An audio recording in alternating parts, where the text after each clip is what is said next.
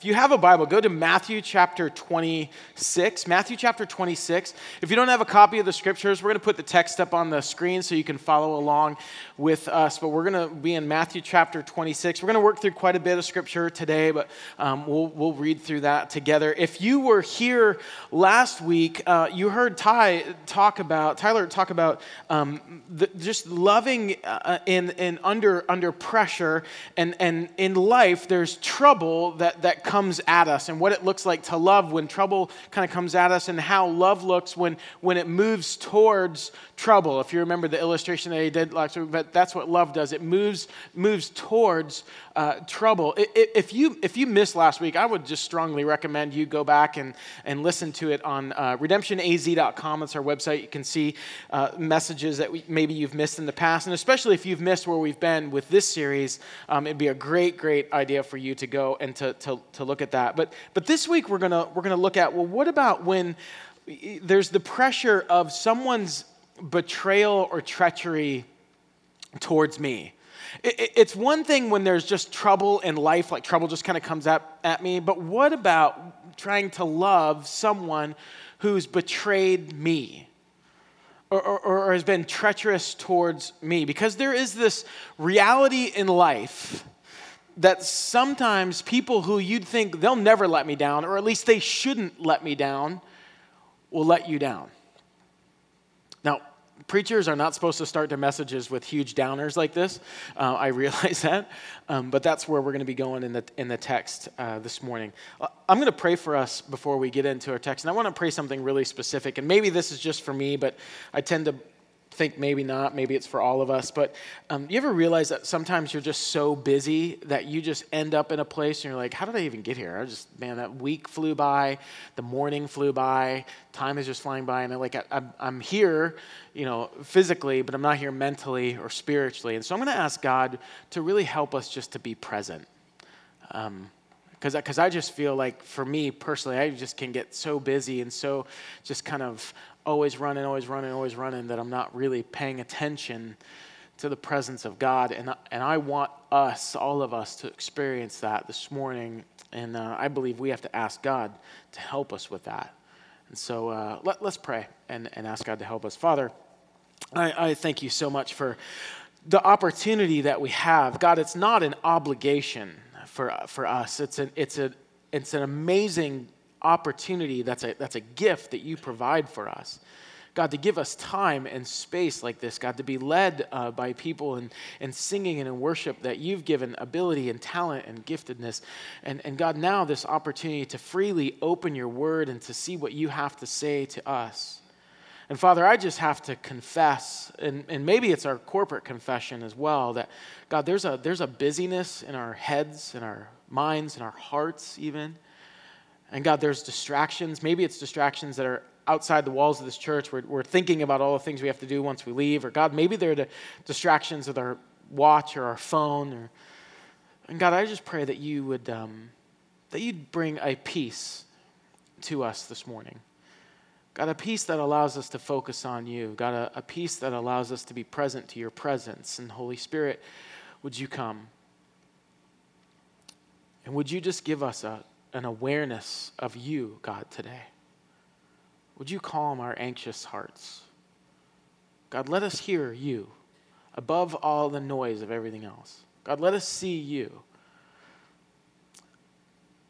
Jesus, um, this is always and only about you.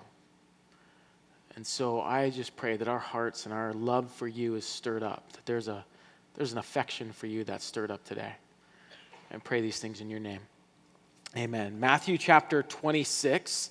So, Jesus and his followers have left uh, the upper room where they have had celebrated Passover with the Last Supper, and we find them in Matthew chapter 26, verse 36. They're now moving into a garden um, where Jesus will pray. The garden's called Gethsemane. And he brings his followers, he says, Sit here while I go over there and pray. In verse 37, he took Peter and the two sons of Zebedee along with him, and he began to be sorrowful and troubled, the scripture said. And then he said to them, My soul is overwhelmed with sorrow to the point of death. So stay here and keep watch with me. I don't know if, it, know if you've ever had a, a long night before there was something the next morning that you had to do that was really difficult, or if you ever had a, a season or a time where you just knew the next thing I have to do is going to be a very difficult thing. But Jesus is there, and here in the garden, the agony not only of an impending death, but, but, but the death of all deaths is coming. The shame of all shame, the curse of God is coming. And what started with Adam and his rebellion in the Garden of Eden takes us here to another garden with the second Adam. And the curse of sin is about to be remedied, but it will be through agony, through shame. All the shame of our sin, all the agony and the penalty of death will be placed on Christ. And he knows that that hour is drawing near for him. Look at verse 39. Going a little further, he fell with his face to the ground and he prayed, My Father, if it is possible, may this cup be taken from me, yet not as I will, but as you will. This is not the point of the message, but it's a, a, great point in this message is that the way to deal with the impending struggle and the pain of this life, the things that we know will inevitably give way, Jesus teaches us here is to submit to the will of God, meaning to submit, to put my life under the plan and the purpose of God through prayer. Jesus models that all through his ministry. It's critical here in this critical moment.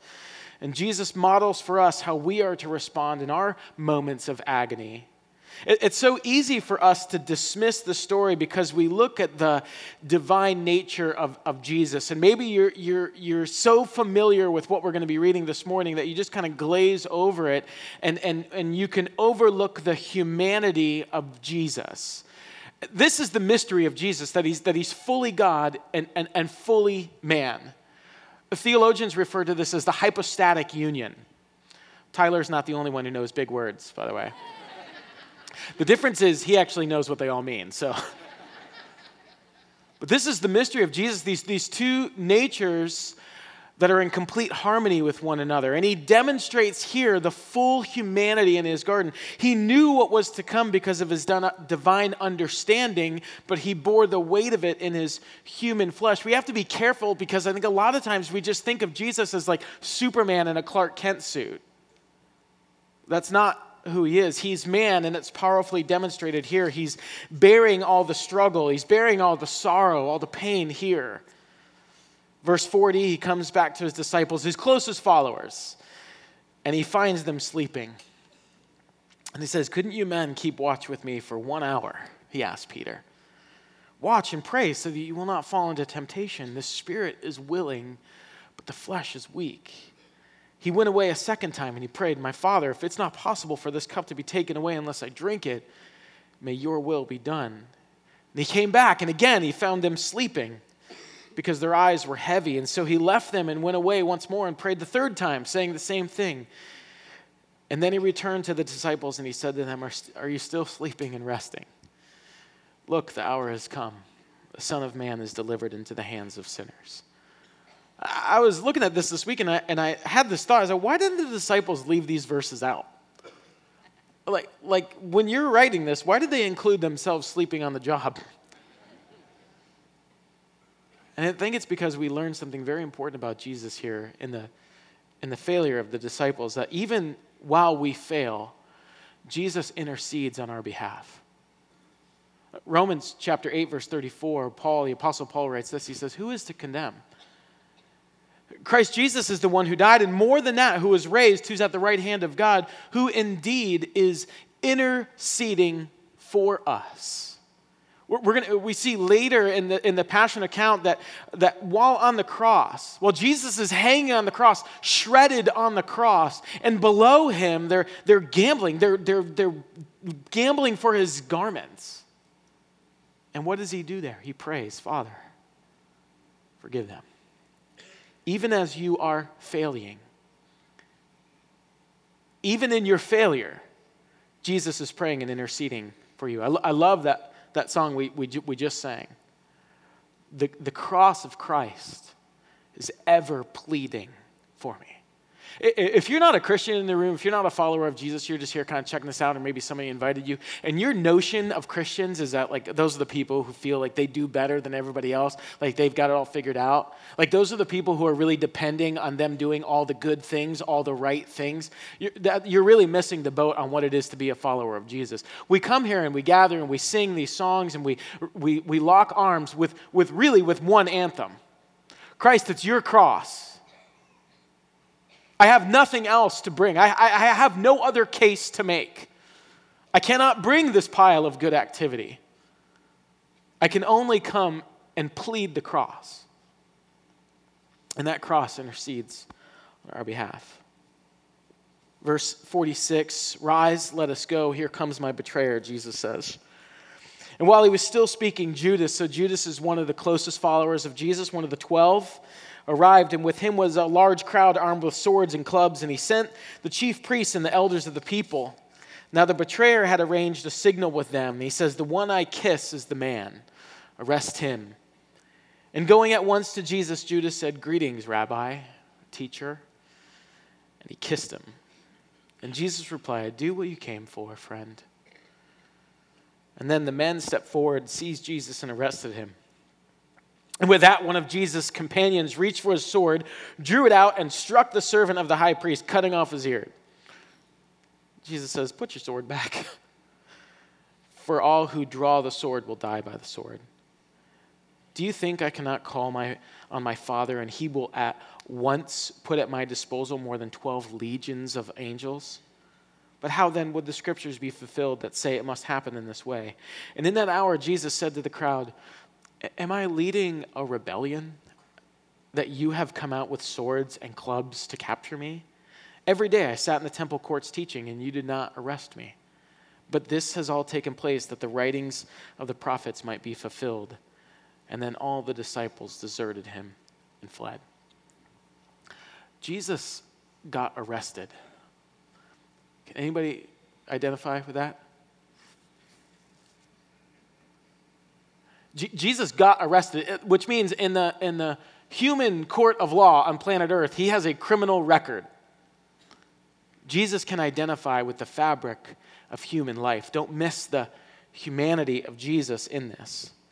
As, as I was looking through this whole scene re- this weekend, as I was reading it over and over, I was really trying to just see it fresh and, and really trying to put myself in it because the scene, this whole scene for me, it's just really crazy. In, in, in, the book of John, in John's account, he says that when they come to arrest Jesus, he says to them, Who are you looking for? And they say, We're looking for Jesus of Nazareth. And he says, I am he. And when he says that, everybody gets blown back and they fall on the ground. He, he says, I, I, am he. In the Greek is ego eimi. And that's when they knew they were going to kill him, by the way, because he used, he called himself Yahweh. But, it means to exist. It's the verb to, to, to be. So he says, I, I, I be God. And when he said it, it knocked him over. Now, here's a, little, here's a little tip, especially if you're in law enforcement. If you ever go to arrest somebody and they tell you their name and it knocks you over to the ground, you might want to think a little bit about who it is that you're actually arresting. So that's one thing. And then Peter, Peter, if you're not familiar with Peter, you should study Peter in the scriptures. He's amazing. Peter takes out his sword swings on Malchus. We, we have his, his name um, b- because some commentators think that Malchus actually became, became a Christian. I'll tell you why in a second. That he swings on Malchus, chops off his ear. And, and Jesus is like, Peter, please. And he, and, he, and he goes, and, he, and Luke tells us, he touches Malchus's ear and heals it. Now, again, if you go to arrest a man, and one of the people that you came with to arrest this man gets his ear lopped off, and then the man you're trying to arrest heals that ear, I'm just consider who it is that you are actually arresting. I love this. I, I, was thinking about Malchus. I was like, I wonder what he's doing the rest of the night. If he's like, does it look all right? Is it on? Is it on? Is it on straight? Did he? Is it still there? Did it really happen? Right? In this garden, the rebel seeks out Jesus to attack him, and Jesus heals them. They mean to do him harm, they intend to attack, but he doesn't run, and he doesn't attack them. He is not threatened or shocked by your betrayal, by your rebellion, by your doubt, by your aggression. Your clubs and your swords do not threaten Jesus. So don't think that Jesus can't handle your failure. Don't think that Jesus can't handle your anger, your doubt, your rebellion, your betrayal. He isn't threatened, he isn't shocked, he isn't afraid because he's already bore the punishment, the shame, the guilt, and the pain. He's already covered it. You see, for Jesus, it wasn't so much that he was arrested as it was that he was surrendered. You can't arrest the Son of God, he has to surrender. There's two things briefly I think that, that we pull out of this passion account, and there are two questions really. What does the heart of Christ look like in the midst of betrayal and rebellion and sin and treachery and folly? What does the heart of Christ look like? And then the question for, for you is as you deal with that in your own life, how do you respond to that?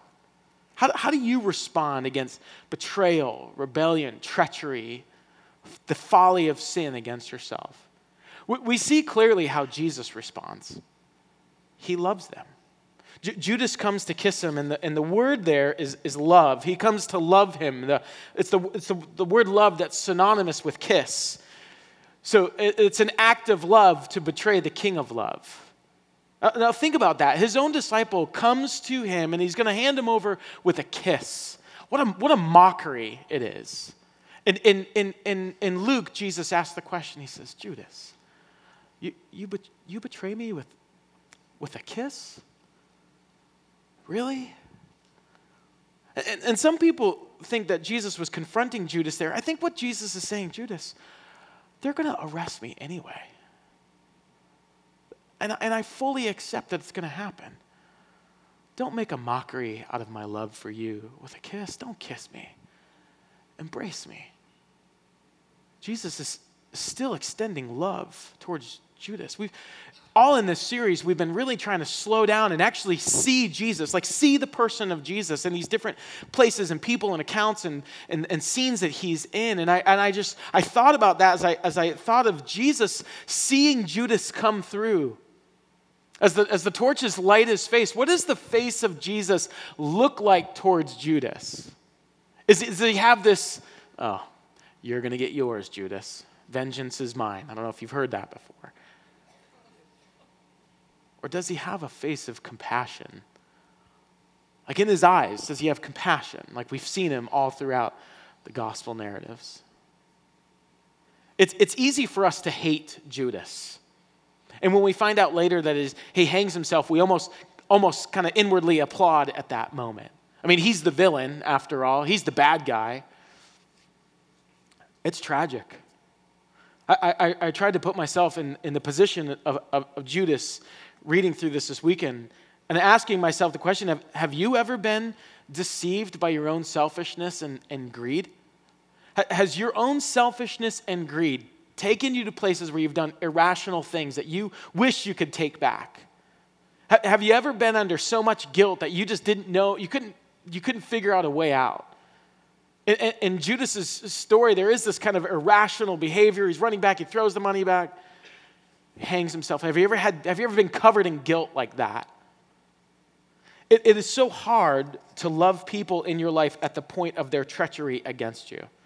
It is so difficult to love people in your life at the point of their infidelity, their sin, their wrongdoing against you. In fact, you want to use their wrongdoing against them as the reason why you won't love them. I would love you, but I would love you, but you betrayed me. But under the grace of Jesus, their sin is the reason to love them. Because at the point of your sin, God loved you. So at the point of their sin, you love them. That's the pressure of love. As a pastor, one of the most frustrating things for me is, is, my, own, is my own sin is my own sin. And I feel like I'm just constantly confronted with it. And I'm constantly just frustrated by it. Like, seriously, again? You responded that way again. You did that again. You thought that way again. And so when I'm reading this, and, and I was reading through this, this this weekend, all the, all the failures, all the, all the mess in it, I just felt it like constantly like just bothering me. Betrayal, selfishness. At, at, the Last Supper, Jesus is talking about his death, and his closest followers, his closest friends are sitting around talking about, I wonder which one of us is the greatest. There, there's laziness, they're sleeping on the job, there's vi- violence. Peter is chopping people's ears off. And, and in a moment, we're going to see his denial. It's a mess, it's all a mess. And so am I.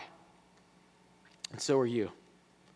But Jesus doesn't react in anger or frustration. He leads out of and in love. He's, he calls Judas friend. It's a greeting of, of, of love. To, to Peter, there's this correction. And it's a correction that says, Peter, put the sword away. Because if you, if, you, if you live out of violence, you'll always be surrounded by violence. You'll have a violent life. Put it away. To, to Malchus, he says, Here, he, there's healing says, Here you go. You can, now you can hear again. It's an amazing portrait of the love of God. He continues to love them in the midst of their own violence and foolishness and treachery. He's the one who says, Look, no more of this. He continues to lead the crowd. He won't let the sin and the folly and the foolishness of everybody stop his leadership, even as he's headed towards his execution, his crucifixion. He's always loving and always leading in this procession. Jesus is taken from the garden all the disciples split. He's taken before the high priest where he's questioned, he's mocked, he's beat, they strike him, they, they spit on him. There's human men spit on the face of God. The, the face that called forth the universe has human spit on it. Have you ever been spit on? Has anyone ever spit on your face? They spit on Jesus. In, in, in, in preaching collective, and I, I found myself um, here at this spot. I didn't say this earlier today, but I'm struck with it right now. In preaching collective, um, Aaron Daly, who's the lead pastor at Alhambra, one of the lead pastors at Alhambra, he was talking about when he went to see uh, The Passion of the Christ, the movie. I'm sure a lot of you are familiar with it. And we were talking about just this whole scene. We were talking about just the passion scene and all these things that were happening. And he said that in the, while he was watching that movie, he's watching Jesus be whipped and beat and all these things are happening. He said, in the theater, I just felt myself cry out, Stop! Stop it! And I was, um, reading through it, this is probably why I didn't bring this up earlier today. When I was reading through it in, um, in Starbucks on Friday, I was weeping over it and just thinking the same thing. Just stop. Just stop it. All this is going on. Peter, who is the sword swinging, I'll never let them kill you, Jesus disciple, is hiding around a fire outside in a courtyard listening to what's going on. Verse 69 says this Now Peter was sitting out in the courtyard, and the servant girl came to him. You also were with Jesus of Galilee, she said. But he denied it before them all. I don't know what you're talking about, he said. And then he went out to the gateway where another servant girl saw him and said to the people, This fellow was with Jesus of Nazareth. He denied it again. It goes a level up with an oath. I don't know the man. And after a little while, those standing there went up to Peter and said, Surely you're one of them. Your accent gives it away. We got you. Then he began to call down curses, and he swore to them, I don't know the man. And immediately a rooster crowed. And then Peter remembered the word Jesus had spoken Before the rooster crows, you will disown me three times. And he went outside and he wept bitterly. I, I think there's something that's really significant about the, the bitter tears. Um, Luke, in his gospel, he, he tells us that Jesus actually looks at Peter after the denial. Now, again, if we want to slow down and we want to see the face of Jesus, what do you think the face of Jesus looked like as he looked at Peter? What do you think were in the eyes of Jesus as he locked eyes with Peter? Why, why, did, why did Peter weep bitterly? Was it because he was just embarrassed? because he got caught, because he was busted? I don't think so. I think it's deeper than that. I think it's because what happened in that moment is that everything that Peter was and everything that he had committed his life to, he felt like he had just thrown it all away. Again, Peter, he's one of the most loyal people to Jesus. Peter was the one who was called out of the boat onto the water Peter was, Peter was the one who was given a, a, a, new name. He was given hope and future, a destiny that was changed forever. He was given a new purpose. Peter was recast from this unknown Galilean fisherman to, to one of the closest followers of the Messiah. As Jesus is walking around and he's healing and he's teaching and he's loving people, he's starting this kind of cultural revolution. Peter is at the very epicenter of what that is. He's right there. There's a moment, we talked about it actually a few weeks ago, there's a moment where Jesus has done this very difficult teaching, and people are like, Well, I, I can't handle that. And they all leave, and everybody, everybody splits. There were thousands that were following Jesus, and they all leave. And Jesus looks at his disciples and he says, What about you guys? Are you out too? And it's Peter. Peter's the one who steps up and he says, To whom will we go? You have the very words of life. Peter says, Jesus, there's no other option. There's no other option for me. Where would we possibly go? You have the words of life. So when we see him a few hours later, denying that he even knew Jesus to this teenage girl, that's what the bitter tears are all about. Bitter tears are the ones that you taste in your failure. But bitter tears are the ones that you taste when you know I did not hold up my end of the commitment. Bitter tears are the ones that you taste when you say to yourself again and again, How could I? How could I have done that? How, how could I? I, I, I think there's beauty in Peter's denial. I love that it's in the Bible. You know, the gospel writers, they could have thrown Peter a bone. They're like, all right, dude, we just, we won't put that in there, man. That's embarrassing. We won't put that in there. But I love that it's in there. It's amazing to have such a shameful event shape the beginning of the church because this breakdown taught Peter his absolute powerless. His denial and his weeping would be the best thing that would ever happen to him. In, in 1 Peter chapter 5, again, Peter is writing this. Listen to what he has to say. He says, In the same way you are younger, submit to your elders. All of you, all of you, clothe yourselves with humility toward one another because, and just imagine the shaky hand of Peter writing this God opposes the proud, but he shows favor to the humble. So humble yourselves, that under God's mighty hand he may lift you up in due time. And people who would have read Peter's letter would be like, oh, Peter, you know that. At, at the end of, of 2 Peter, um, chapter 3, verse 15, the first part of 15, is Peter's closing his letter. He says this Bear in mind, our Lord's patience means salvation. Peter understood the patience of Jesus. We, we see in Peter the reality of forgiveness and the love of Christ.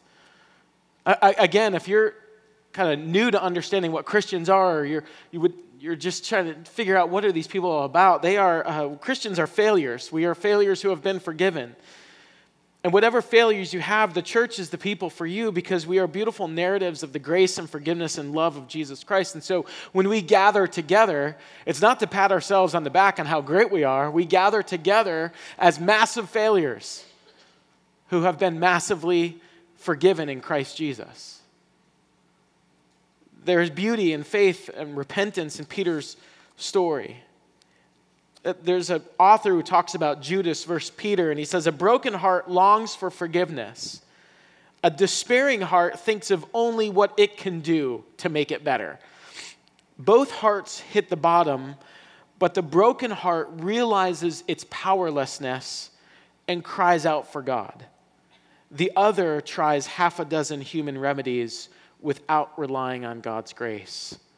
There's a godly grief that produces repentance and a turning from our sin and our rebellion.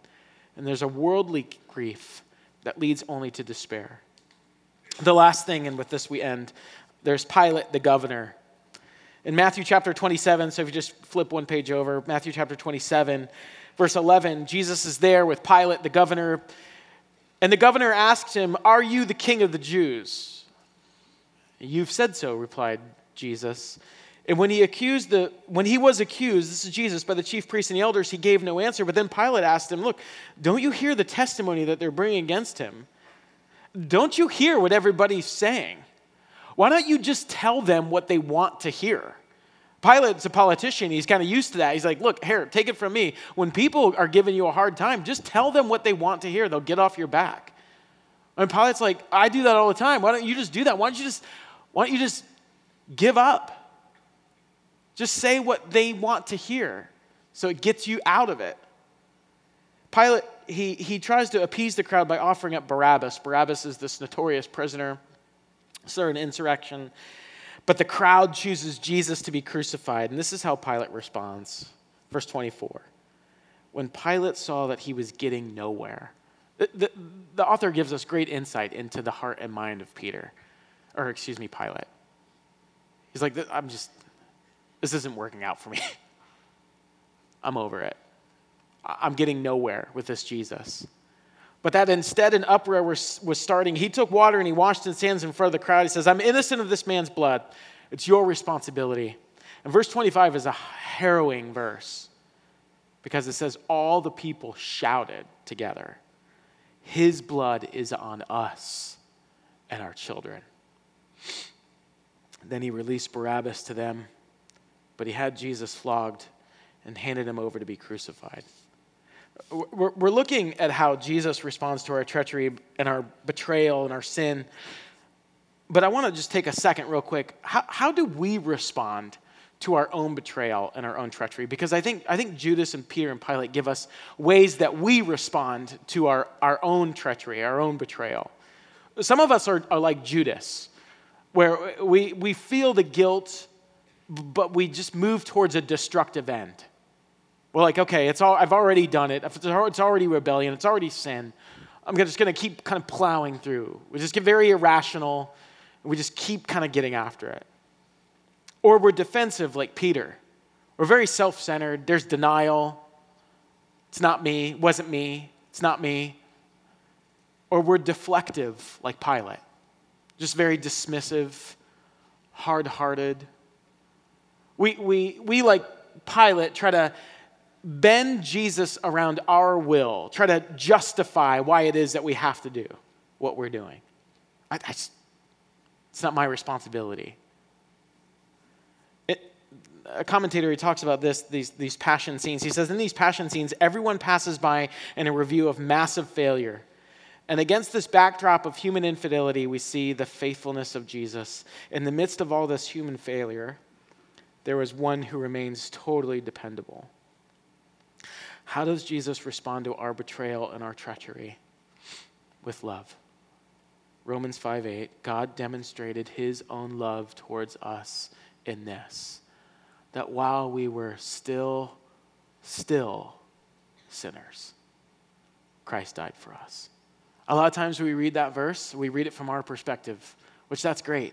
While we were still sinners, Christ died for us. Think about that verse from God's perspective. While I was dying, you're still sinning. I'm on the cross. They're still mocking. There, there's, there's still ridicule. There's still gambling. There's still rebellion while I died for you in that place, Jesus meets our massive failures with his massively faithful love. This, um, this message was kind of tough for me because I, in fact, I told this to my wife last night right before I went to bed. I was reading through the notes again. I was like, you know, I, I love the passion account, but this message really doesn't have a point. And in fact, when we were in the preaching collective and we were all talking about it, we were kind of going around, we're like, well, what's the point? Meaning, like in the past, you know, we've had these messages, we'll give you an action item, here's something to do. Jesus loved this person like this. You love the outcast like that, same way that he has loved. And we all kind of settled, and I love it actually, I think it's beautiful. We just really settled on here's the point we want you to see Jesus. We want you to see him like really like really see him like slow down see jesus because if you see him if you see him, you'll be caught up in wonder. You'll be caught up in awe. Your love for him will grow, and your love for others will grow out of that. So let's just pray and ask God that he would help us to see him in the person of Jesus. Heavenly Father, thank you for your word. Again, God, I thank you for this time. I thank you most of all for Jesus. And Jesus, I thank you that you came and you lived the life that you did and you endured. Jesus, we want to see you. We want to we want to see you in the garden. We want to see you in the agony of your prayer. God, we want to see you uh, sweating drops of blood. And Jesus, we want to see you when they come with the torches and the swords and the clubs. Jesus, we want to see you when you're met with betrayal. Jesus, we want to see you when you've silenced the violence and you bring healing. Jesus, we want to see you before the high priests and before Pilate. We want to see the humility and the confidence that you have in your Father as you're led God, from beating to beating and the whippings and the floggings. Jesus, we want to see you as you carry your cross. We want to see you as you can't carry it any longer and Simon has to carry it. God, we want to see you as you're nailed to the cross. Jesus, we want to see you as you're lifted up, your body torn, broken, shredded, dehydrated, starving. Jesus, when I see you as you, as you pray for our forgiveness. And God, as we come to this moment of communion, help us to see you. Help us to know you. Help us to love you the way that you've loved us. Jesus, it's in your name we pray. Amen.